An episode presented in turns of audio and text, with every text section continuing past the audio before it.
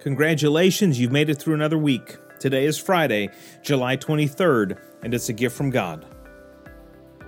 Colossians 3:13 Let the peace of Christ rule in your hearts. Peace is something that frequently escapes us. We're worried, stressed, hurried, preoccupied, but seldom are we at peace. Our thoughts consume us, control us. We feel overwhelmed, overpowered by these feelings and pressures, but I'm not sure that it has to be this way. Paul, here in his letter to the Colossian church, tells them to let the peace of Christ rule in their hearts. He wants them to surrender their hearts to the rule of Christ, to his peace. Now, I know we'd all like that, but can we have it? I think so. It starts by first recognizing who we are. Paul starts his address by calling the, the Colossians God's chosen ones, holy and beloved.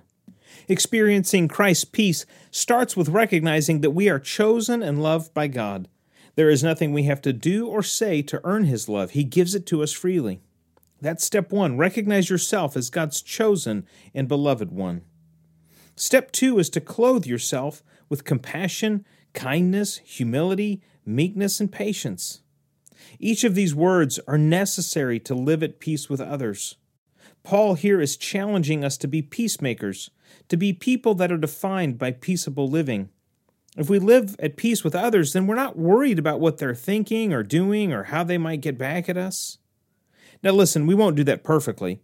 We're always going to need uh, something else. That's why there's step three here, which is to bear with one another.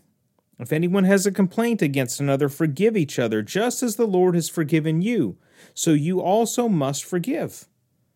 Let me tell you, nothing diffuses a situation like forgiveness. Nothing disarms an angry person like a sincere apology. Paul tells us to live peaceably, and that when we mess up, which we will, that we would own it, that we would ask for forgiveness. He even here commands us to forgive as we have been forgiven.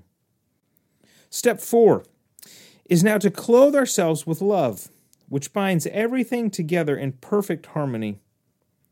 You see, love is the defining action of the believer. It covers over a multitude of sin, and it empowers us to live at peace with our neighbors. This prepares us to let the peace of Christ rule in our hearts, and from that flows thanksgiving and gratitude.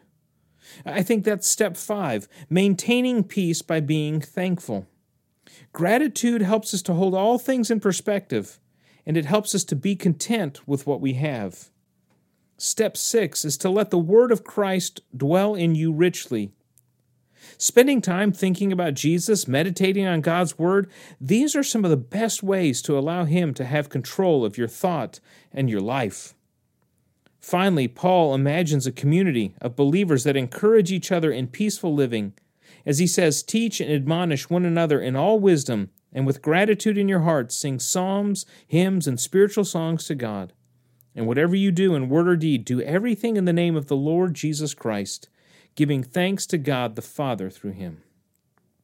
Now, I don't know how at peace you are, but I'm sure that you can grow in your peace if you take one of these steps towards it.